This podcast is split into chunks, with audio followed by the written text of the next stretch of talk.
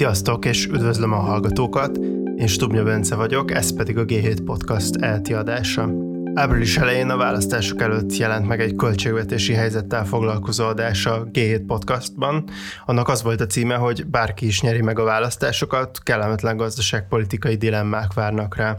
A helyzet azért volt kellemetlen, mert az év első hónapjaiban nagyon elszálltak a költségvetési kiadások, és már akkor lehetett látni, hogy az éves hiánycélt az eredeti költségvetési terveknek megfelelően nem lehet nagyon tartani akkor úgy nézett ki, hogy kétfajta módon lehet kezelni ezt a helyzetet. Az egyik lehetőség az volt, hogy a korábbinál magasabb adósságrátával és magasabb hiányjal számolva átírják a teljes költségvetést, a másik pedig az, hogy vagy a kiadások lefaragásával, vagy adóemeléssel, vagy mindkettővel egyszerre kiigazítják a költségvetést az eredeti 4,9%-os hiánycélt megtartva. Az előző adás óta újra megválasztották a Fideszt, másrészt pedig be is jelentették a kiigazítási terveket, és ez alapján már tudjuk, hogy a kormány a másik opció mellett döntött. Bár a múlt héten bejelentett gazdaságpolitikai csomagpontos részletei ennek az adásnak a felvételekor még nem ismertek, az már a bejelentett részletek és számok alapján biztos, hogy a rendszerváltás óta eltelt időszak egyik legnőbb költségvetési kiigazításáról van szó. A gazdaságfejlesztési miniszter Nagy Márton által bemutatott csomag számítástól függően 2000-2250 milliárd forintosra rúg, 40%-ban új adók bevételeiből, 60%-ban pedig kiadás csökkentésekből áll össze. Az új adóktól a kormány 800 milliárdot vár, ezek a kormány által kiválasztott szektorokra vonatkoznak, és az indoklás szerint ezekben az iparágokban keletkező extra nyerességet vennék el az érintett cégektől. Ezekből a bevételekből finanszíroznák az úgynevezett rezsivédelmi és honvédelmi alapokat. Emellett szó volt még 100 milliárd forintnyi egyéb adóemelésről, viszont a kiigazítás nagyobb része 1200 milliárd forint az állam beruházásainak halasztásából és az állam működési költségeinek csökkentéséből jönne össze. A G7 Podcast teheti adásában azt járom körül, hogy hogyan viszonyul ez a gazdasági csomag akár a 2010-es évek elejé, vagy akár a korábbi költségvetési kiigazításokhoz, emellett pedig szó lesz arról is, hogy milyen jelentősebb makrogazdasági hatásai lehetnek majd a csomagnak. Ezt követően pedig arról lesz szó, hogy a bankrendszerben és az energetikában, amiktől a legnagyobb bevételeket várja a kormány, mennyire állja meg a helyét az az érvelés, hogy a jelenlegi gazdasági helyzetben keletkező extra nyeresség adóztatásáról van szó, és hogy ezekre az iparágakra várhatóan milyen hatása lesz az adóemelésnek.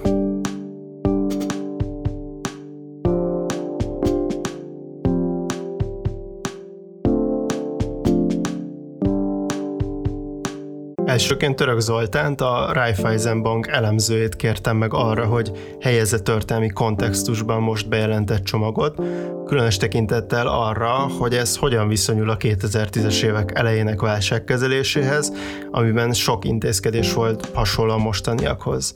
És mivel az eddigi bejelentések alapján a csomag bevételi oldaláról többet tudunk, mint a kiadás csökkentésről, arról is megkérdeztem, hogy szerintem mennyire reális, hogy a kormány a jelenlegi helyzetben 1200 milliárd forintot spóroljon meg a terveknek megfelelően.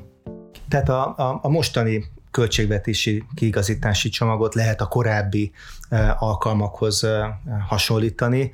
Ugye itt adja magát, hogy a 2010-es legutóbbi ilyen nagy költségvetési kiigazítási csomaghoz hasonlítsuk. Persze voltak korábbiak is, tehát volt a 2006-os Gyurcsány csomag, egyébként a 2010-es költségvetési kiigazítás már gyakorlatilag elkezdődött 2008 őszén az IMF csomagnak a aláírásával.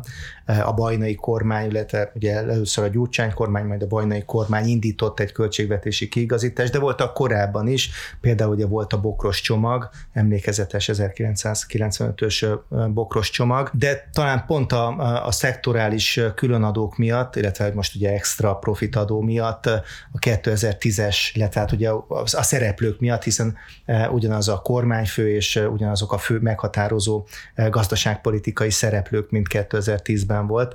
Talán ehhez érdemes most hasonlítani, ez adja magát. A nagyon nagy különbség a kettő csomag között az az, hogy hogy, hogy, hogy 2010-ben egy olyan nagyon mély gazdasági válságban volt benne nem csak Magyarország, de az egész világ is, vagy legalábbis a fejlett világ, ugye a nagy pénzügyi válságnak a, az elhúzódó negatív hatásait éreztük, és egy nagyon gyenge magyar gazdaságot kellett költségvetési oldalról konszolidálni, tehát a költségvetést kellett ugye ebben a helyzetben egy nagyon komoly kiigazítást tenni a költségvetésben és volt egy, egy, egy ugye előélete, tehát az előbb említett Gyurcsány majd bajnai kormányok által elindított költségvetési kiigazítás után következett a, ugye a második Orbán kormánynak a kiigazító intézkedése. A, a legnagyobb különbség, én azt gondolom az az, hogy az átfogó jellege az akkori 2010-13 közötti költségvetési kiigazításnak és a mostaninak sokkal nagyobb volt korábban. Tehát, tehát korábban nagyon komoly strukturális problémákat kellett megoldani a költségvetésben. Volt egy fenntarthatatlan költségvetési struktúra, mind a kiadások, mind a bevételek, bevételek szerkezetét illetően, és egy, egy, egy nagyon-nagyon jelentős átalakításra került sor. Gondoljunk például a, az adóreformra, ugye itt a, a, a jövedelem típusú adókról a hangsúlyt átterelte az, a második Orbán kormánya a forgalmi típusú adókra. Ez egy, hát ha nem is forradalmi, de ez egy nagyon-nagyon jelentős változás volt, és kiegészítette az ágazati különadókkal. Ugye most ezek az ágazati különadók köszönnek vissza. Mondhatjuk azt, hogy, hogy, hogy összehasonlítjuk forintban mekkora volt a, az ágazati különadókból származó bevétel 2010-es évek elején, meg mekkora most 2022-ben a remélt, remélt bevétel. Ugye itt a, a magát, hogyha a nominális összegeket próbáljuk összehasonlítani, azért azzal tisztában kell lennünk, hogy maga a gazdaság is forintban kifejezve sokkal nagyobb a magyar gazdaság, a GDP-nek az összege 2022-ben hát közel a duplája annak, mint 2010-ben volt, tehát így érdemes akkor egy kettes szorzót hozzátenni ezekhez a, ezekhez a bevételi számokhoz. GDP arányosan ugye amikor átvette 2010-ben az Orbán kormánya a kormányzást, akkor az volt a narratíva a pénzügyminisztérium részéről, hogy kiigazítás nélkül, tehát hogyha nem csinál semmit a kormány, akkor a GDP arányos államháztartási hiány 2010-ben meghaladhatja a 7%-ot. És ezt kellett ugye rövid időn belül 3% alá csökkenteni, és egyébként ez sikerült is, tehát ha nem is egy vagy két éven belül, de 2010 tehát hogy nem abban az évben, de 2012-13-ra már sikerült 3% alá csökkenteni az államháztartási hiányt, tehát néhány év távlatában ez a 4%-ot meghaladó GDP arányos kiigazítás következett be 2000 tízes évek első éveiben történő költségvetési kiigazítás során. Most is nagyon jelentős a kiigazítás, tehát hogyha, hogyha összeadjuk a, az adóbevételekből remélt 900 milliárd forint többletet, hiszen itt az ágazatok különadók mellett még egy nagyjából 100 milliárd forint többletbevételt eh, remél a kormány egyéb adóintézkedésekkel, például jövedéki adóemeléssel elérni. Ugye ez a kisebbik része ennek a kiigazítási csomagnak, hiszen a kormány kommunikációja arról szól, hogy a, a nagyobb része, a kiigazításnak, a megtakarításnak, az a, az állami kiadásoknak a csökkentése alapvetően a beruházások, állami beruházásoknak az elhalasztásából, a még el nem kezdett állami beruházásoknak az elhalasztásából fog majd adódni, és ez 1200 milliárd forintnál is több lehet. Ugye itt azért jelentős kérdőjelek vannak, tehát egyelőre nem tudjuk azt, hogy, hogy egészen pontosan Eh, mely beruházások lesznek érintve. Ugye egyelőre a kommunikáció, a kormányzati kommunikáció arról szól, hogy azok a beruházások, amelyeket még nem kezdtek el, azok kerülnek ebbe a körbe. Az állami beruházások, költségvetési beruházásoknak a teljes összege a tavalyi évben eh, nem volt egészen 1800 milliárd forint, és már idén az első negyed évben több mint 250 milliárd forint valósult meg költségvetési beruházás keretében, tehát itt azért felmerülnek a kérdőjelek, hogy ez a remélt 1200 milliárd, ez, ez valóban megtakarítható-e. Erre sok információval egyelőre nem rendelkezünk, de hogyha feltételezzük, hogy igen, és hozzáadjuk ezt a 900 milliárd forintos remélt adóbevétel többletet, akkor ez a GDP-nek a 3%-át meghaladó mértékű költségvetési kiigazítás. Tehát egyszeri, egyszeri nagyon jelentős eh, kiigazításról van szó, de itt, eh, itt nagyon fontos, hogy nem szerkezeti eh, reformok fognak történni a költségvetésben, hanem egyrésztről beruházásoknak a elhalasztásáról van szó, másrésztről pedig alapvetően szektorális különadóknak a kivetéséről.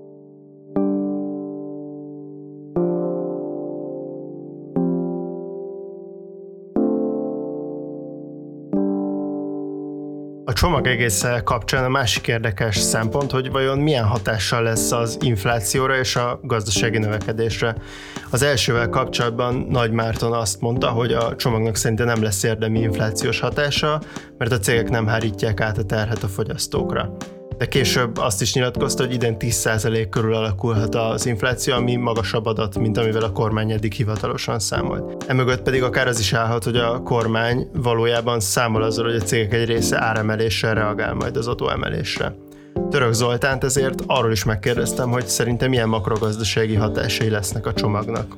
Hát ami az inflációt illeti, itt valószínűleg a, a, a profitorientált vállalkozások, amelyek érintettek, az extra profit adó tekintetében, amennyire csak lehet igyekeznek áthárítani ezeket a terheket a, a vevőikre, és végső soron ugye ez megjelenik a, a fogyasztói árakba. Igen, igen, itt ígérik a kormány különböző típusú kontrollokat, hogy majd ők odafigyelnek. Egyelőre ezek nagyon homályosak, hogy, hogy ezek az ígéretek, hogy, hogy akkor mit is jelent ez, a, ez, a, ez, a, ez az árkontroll a kormány részéről de az, az biztos, hogy, hogy valamilyen mértékben ez hozzá fog járulni az infláció további emelkedéséhez. Ugye egy olyan különleges inflációs környezetben vagyunk, ami hát itt Nyugat-Európában 40 éve nem volt, vagy Amerikában 40 éve nem volt, tehát a 70-es évek és a 80-as évek legelején láttunk hasonló inflációs számokat, és ez itt a, nyilván a magyar gazdaság sem immunis, tehát itt is borzasztó magas inflációs számok voltak már eddig is, és még magasabbak jönnek a, a továbbiakban. Tehát valójában, amit mondani szeretnék, az az, hogy, hogy az ágazati különadóknak az inflatórikus hatása az valószínűleg eltörpül ahhoz képest, a, ahhoz képest a bizonytalansághoz képest, ami e, az élelmiszerárak további emelkedése, e, vagy a, a kiszámíthatatlan energiaár alakulás miatt még itt a következő negyedévekben ránk vár. Tehát igazából nagyon nehéz lesz szétszálazni majd a, az inflációban a különböző hatásokat, de azért a, az infláció nem azért magas, mert a különadókat ki fogja vetni a kormány. Ami a, a növekedési oldalát illeti ennek a történetnek, itt pedig alapvetően az állami beruházásoknak az elhalasztása az, ami, ami lassítja a gazdasági növekedést.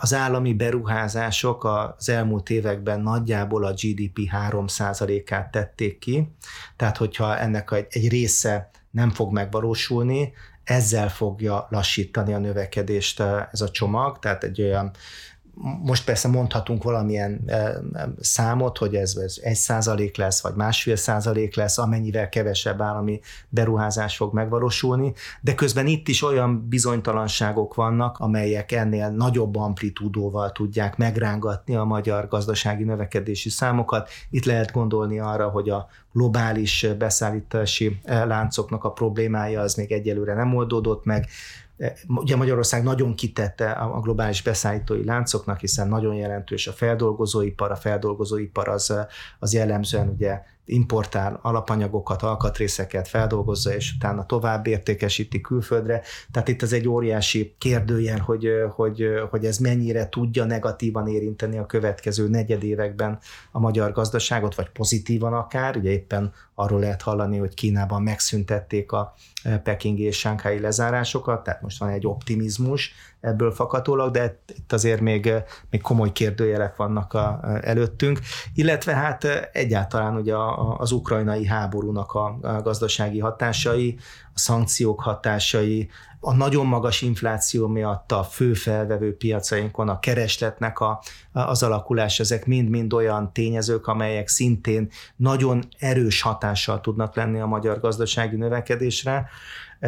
Én azt gondolom, hogy, hogy, hogy abban az esetben, hogyha egy, egy energiakrízis alakul ki az év vége felé, akkor, akkor nagyon alacsony lehet a magyar gazdasági növekedési ütem, 2-3 százalék közötti. Hogyha ezt sikerül megúszni, akkor egy olyan 3-4 százalékos növekedés jöhet az idei évben, míg úgy is, hogy az állami beruházásoknak egy jelentős része az nem fog elindulni az idei évben.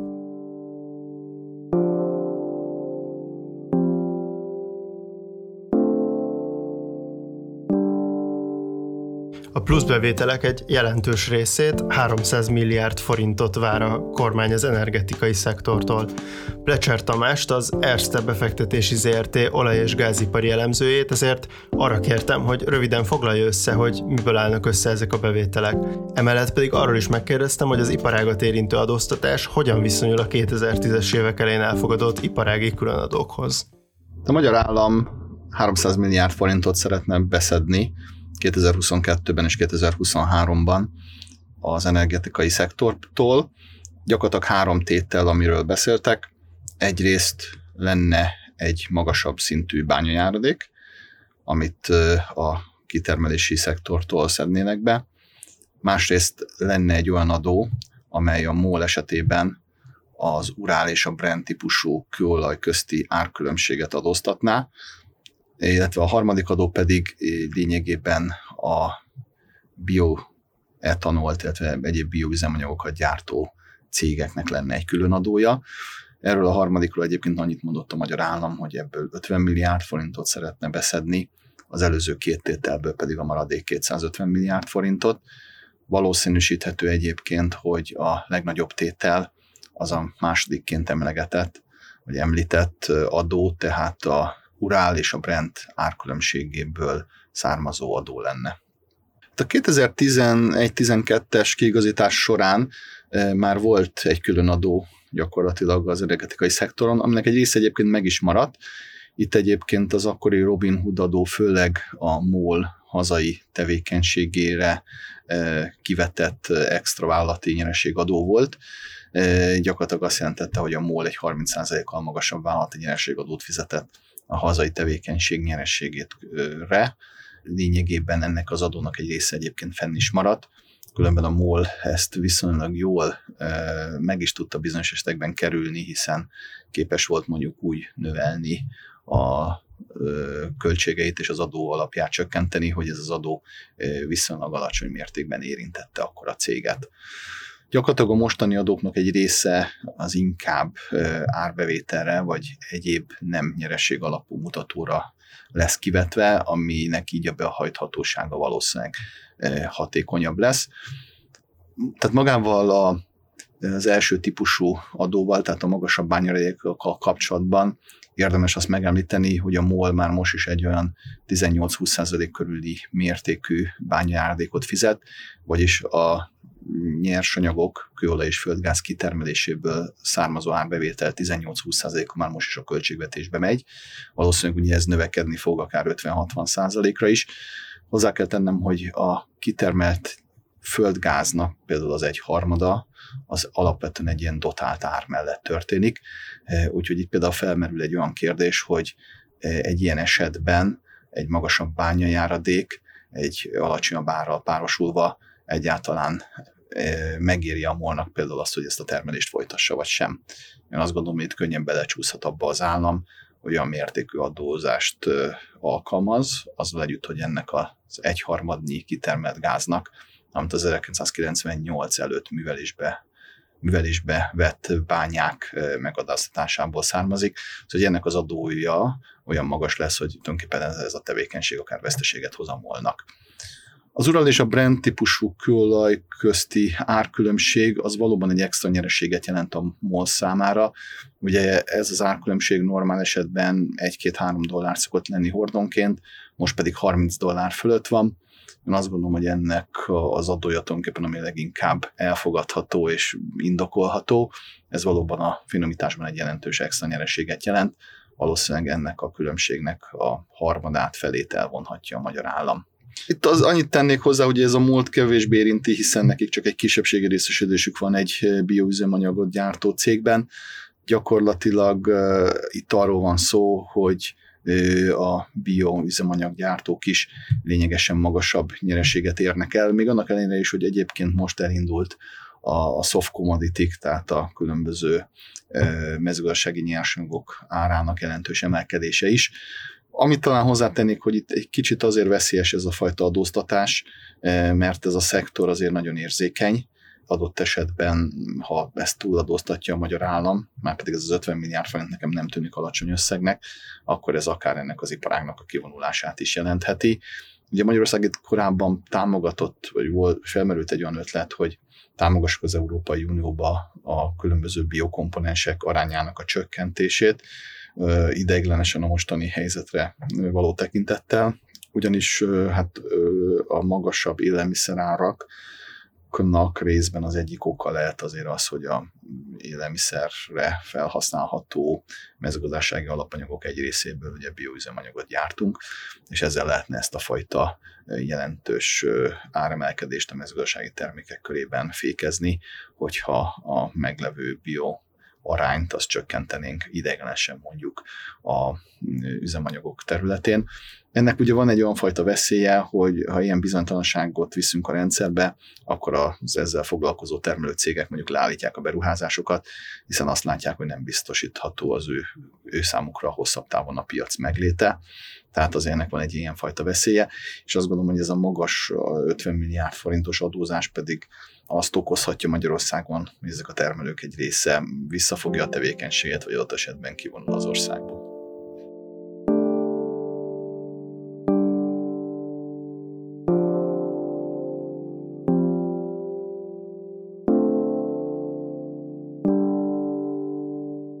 Orbán Viktor miniszterelnök a különadókat részben azzal indokolta, hogy az ukrajnai háború miatt az emelkedő energiaárak és a kamatok révén a bankok és a multicégek extra profitra tesznek szert.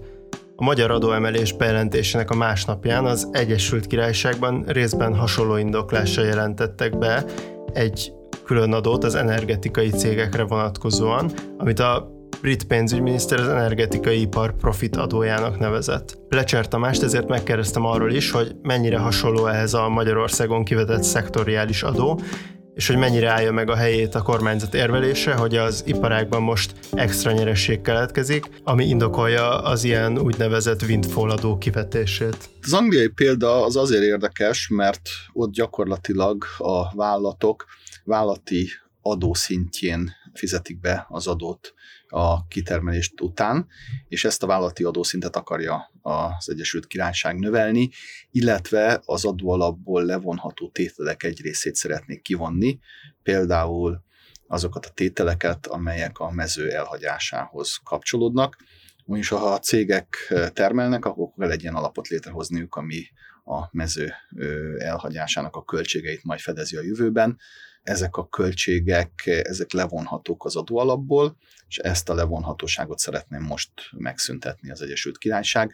Ez azért fontosak ezek a tényezők, mert lényegében egy meglévő profit a csökkentését okozza ez az adó, de olyan módon, hogy gyakorlatilag magát a profitot adóztatjuk, nem például az árbevételt.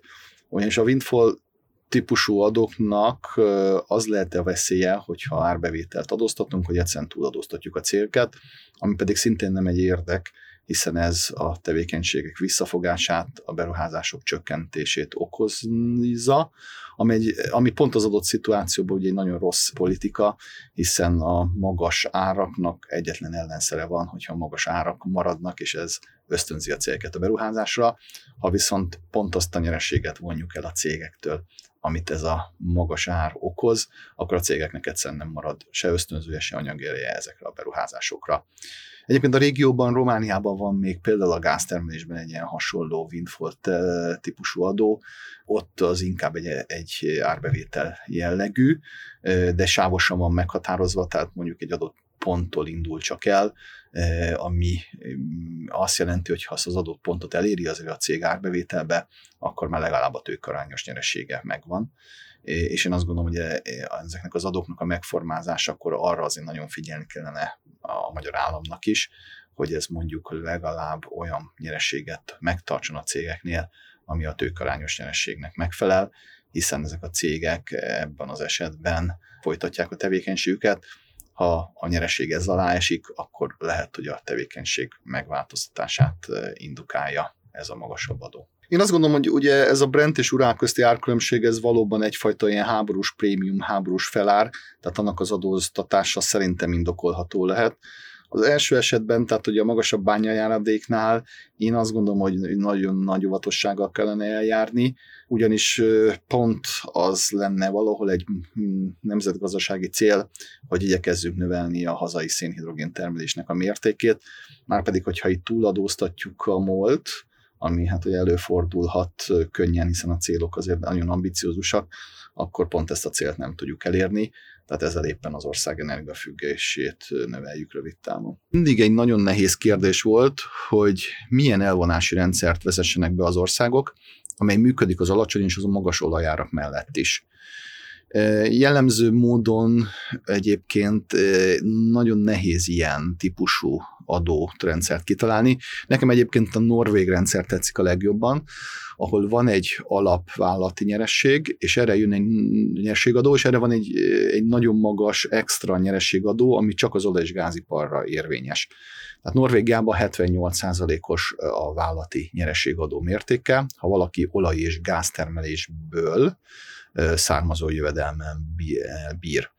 Viszont a norvég rendszernek van egy rendkívül nagy előnye, hogy lényegében minden költséget, beleértve a kutatás termelési költséget is, el lehet számolni az adóalapba, tehát ezt az adóalapot növelni lehet minden egyes beruházással, így lényegében a norvég állam a magas adón keresztül osztozik annak a kutatási tevékenységnek a kockázatával, amivel gyakorlatilag maga az a tevékenység jár.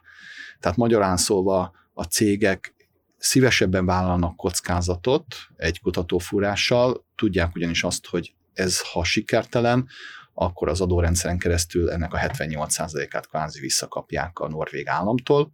Ha pedig sikeres ez a fúrás, és utána megvalósítják magát a beruházást is, akkor egy viszonylag magas adókulcsal adóznak ezután. Sajnos Magyarországon, ahol ugye már nagyon kevés a szénhidrogén, és az ország elég jól fel van tárva lelőhelyi szempontból. Ez kevésbé alkalmazható ez a fajta megoldás. Ide valószínűleg inkább egyfajta stabilabb rendszer kellene, egy, egy olyan rendszer, ami mondjuk adott esetben adott árszintekhez átlátható, transzparens módon belövi, hogy milyen adó tartozzon, és ezt a rendszert én azt gondolom, hogy konzekvensen be kéne tartani, tehát egy ilyen helyzetben egy windfall tax az kevésbé jó, hiszen azért ez a hosszabb távú bizonytalanságát a beruházónak nagy mértékben növeli.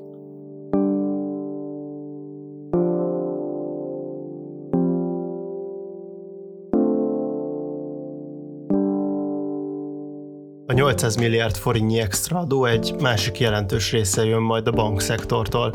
A kormány itt 300 milliárd forintos elvonható extra nyerességet vett észre, Pontosabban 250 milliárdot várnak az extra profit megadóztatásából, 50 milliárdot pedig a tranzakciós illeték kibővítéséből. Gergely Pétert, a pénzügyi szolgáltatások összehasonlításával foglalkozó biztosdöntés.hu bankszámla szakértőjét szintén arról kérdeztem, hogy ezek az adók mennyire hasonlítanak a tízes évek elején elfogadott különadókhoz, és hogy ezt a bankok ügyfelei mennyire fogják megérezni. A, a bankszektorban dolgozóknak valószínűleg van egy kis vu érzése, Ugye 2010-ben visszamegyünk, akkor ugye már lehetett érezni valamennyire, akkor tudtuk, hogy ugye Amerikában válság van, másodlagos jelzáloghitelpiac miatt, akkor még nem gondoltuk, hogy minket el fog érinteni, ugye ahogy az árfolyam gyengült, elég hamar elért minket a deviza hiteles ö, lakáshitelek miatt, és akkor is az volt, hogy az előző években, amikor a devizahiteleket kifolyósították a bankok, akkor nagyon jó évek voltak, nagyon jó kerestek, most is az előző években ugye nagyon ment a hitelezés, lakáshitelek, személyi kölcsönök, vállalati hitelek, rengeteg államilag támogatott hitel, tehát pár jó éven vagyunk túl, egy picit túlpörgött a gazdaság, és ahogy 2010-ben is bevezette az Orbán kormány a bankadót, előtte is volt egyébként bankadó, de az jóval kisebb mértékű volt. 2010-ben, amit bevezettek, akkor az volt a mondás, hogy évi 200 milliárd forintot szeretnének ebből látni. Ugye ez folyamatosan, ez a bankadó, ez azóta is van, folyamatosan fizetik a bankok, és ugye most még extra adót szeretnének a bankszektortól elvonni. Ugye ennek egy része a tranzakciós illetéknek a megemelése, Ugye a tranzakciós illetéknek is egyébként egy régi története volt, az indult a Tobin adóval, európai szinten, vagy Európai Unió szinten, és ott is többször variáltak a mértékén. A lényege az lett, hogy a 2013-ban indult el a tranzakciós illeték, amit ugye a lakosság és a vállalati bankszámlákra veszettek.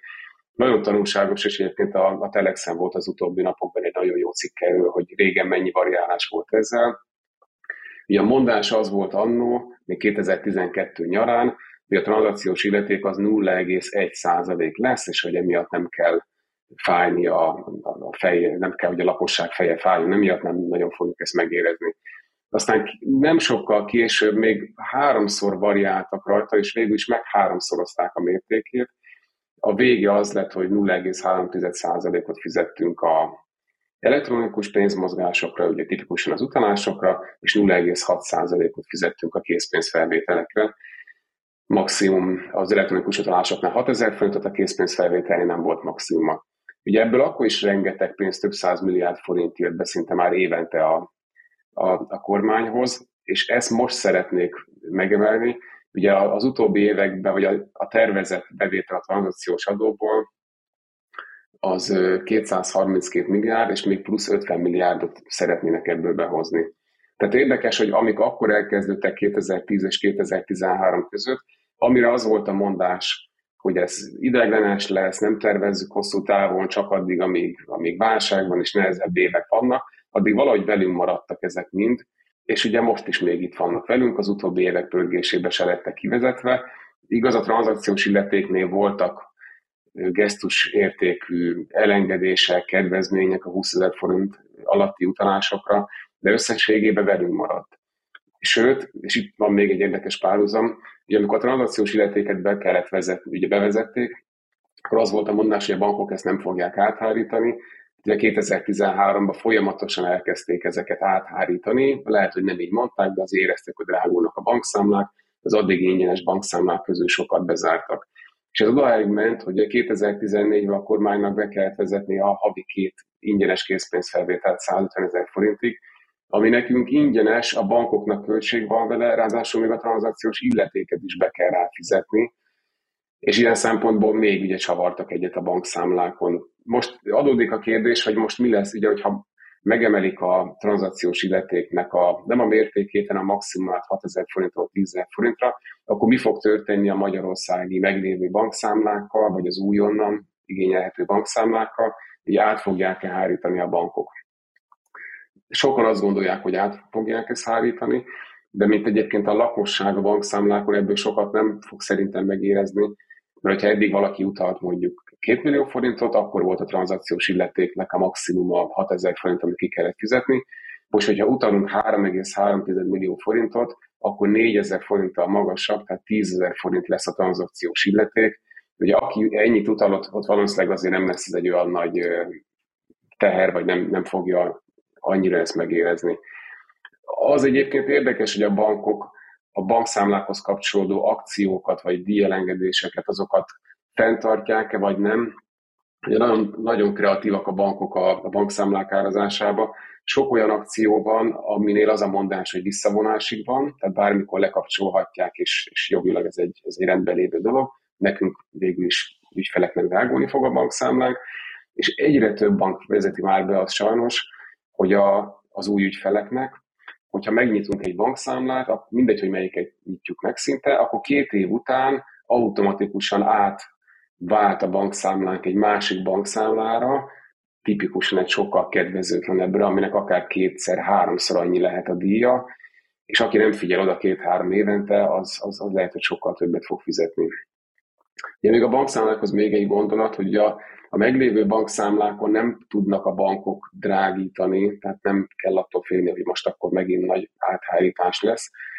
Kétféleképpen tudnak drágítani, ami legális. Az egyik az, hogy az olyan akciókat, amiknek nem volt határideje, azokat most visszavonogathatják, illetve a meglévő számláknál is az infláció mértékével a bankok emelhetik a költségeket, a, bankszámlához kapcsolódó költségeket.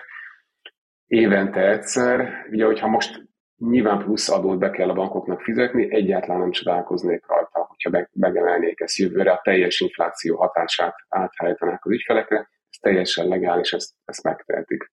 És talán még egy gondolat, hogy ugye a 2010-2013-as párhuzamnál, ugye ne felejtsük el, hogy akkoriban már azért bőven ment a devizahiteleseknek a mentése. Ugye volt itt árfolyamgától kezdve, talán a legismertebb a végtörlesztés volt, amikor kedvezményes árfolyamon lehetett a devizahiteleket visszafizetni vagy kiváltani. Ez 2011 végén volt, abból is ilyen 260 milliárd körüli veszteségük volt a bankoknak, és közben is azért ugye voltak olyan pénzintézetek, akik bezártak, akkor az obát fel kellett tőkésíteni, ugye elég, ha csak a Sperbankra gondolunk, ahol most a bankoknak, ha jól emlékszem, akkor 70 milliárd forint plusz be kell fizetniük a, az obának a feltőkésítésére, és akkor még nem is nagyon beszéltem a mostani kamastopról, mert ugye ezek a devizahiteles dolgok, ezek azóta is velünk vannak folyamatosan, a hónap végén jár le a kamastop, tehát valószínűleg ott is a bankoknak valahogy ez pénzébe fog kerülni, hogy ezeket a hiteleket forintosítsák, vagy valamit csináljanak vele.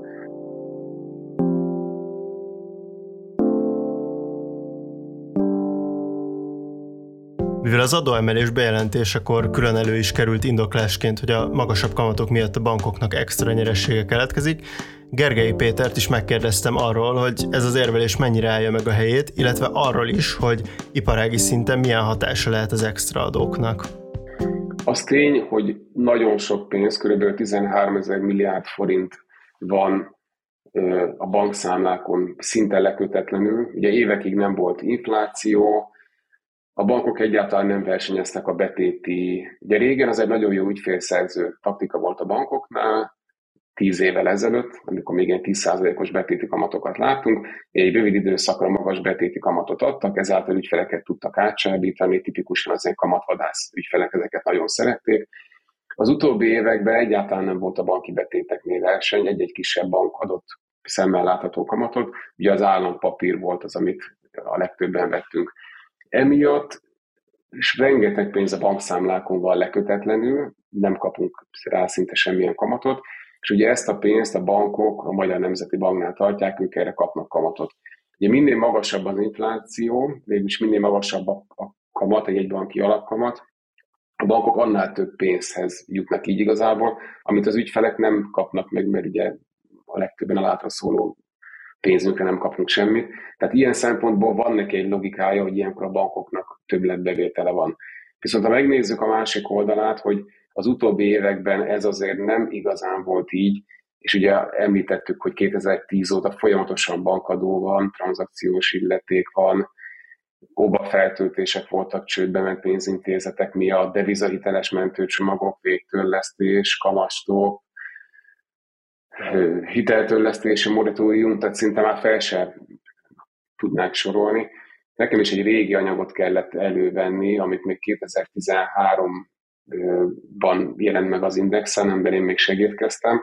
Már akkor több mint tízféle adós segítő programot számoltunk össze, ami a bankoknak ugye általában azért pénzbe került.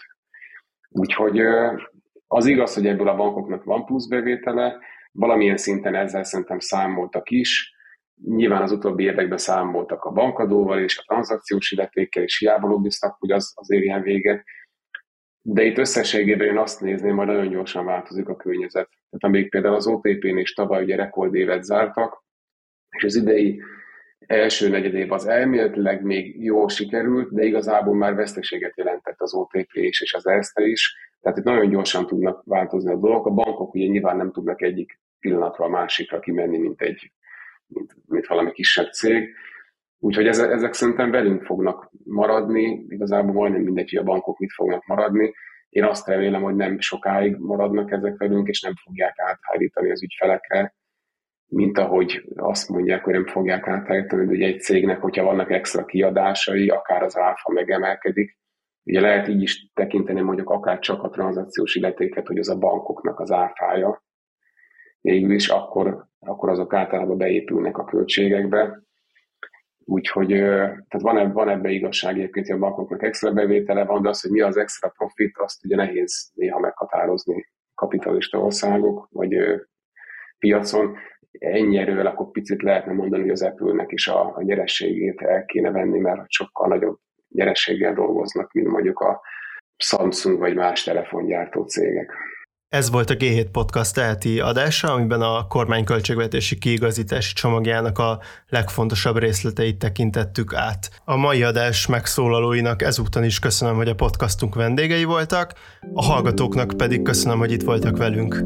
Iratkozzatok fel ránk ott, ahol a podcastokat hallgatjátok, és hogyha tehetitek, akkor támogassatok minket úgy, mint hogyha előfizetnétek a lapra a g7.hu per támogatás oldalon. Én Stubnya Bence, a G7 újságírója vagyok, a G7 podcastot hallottátok.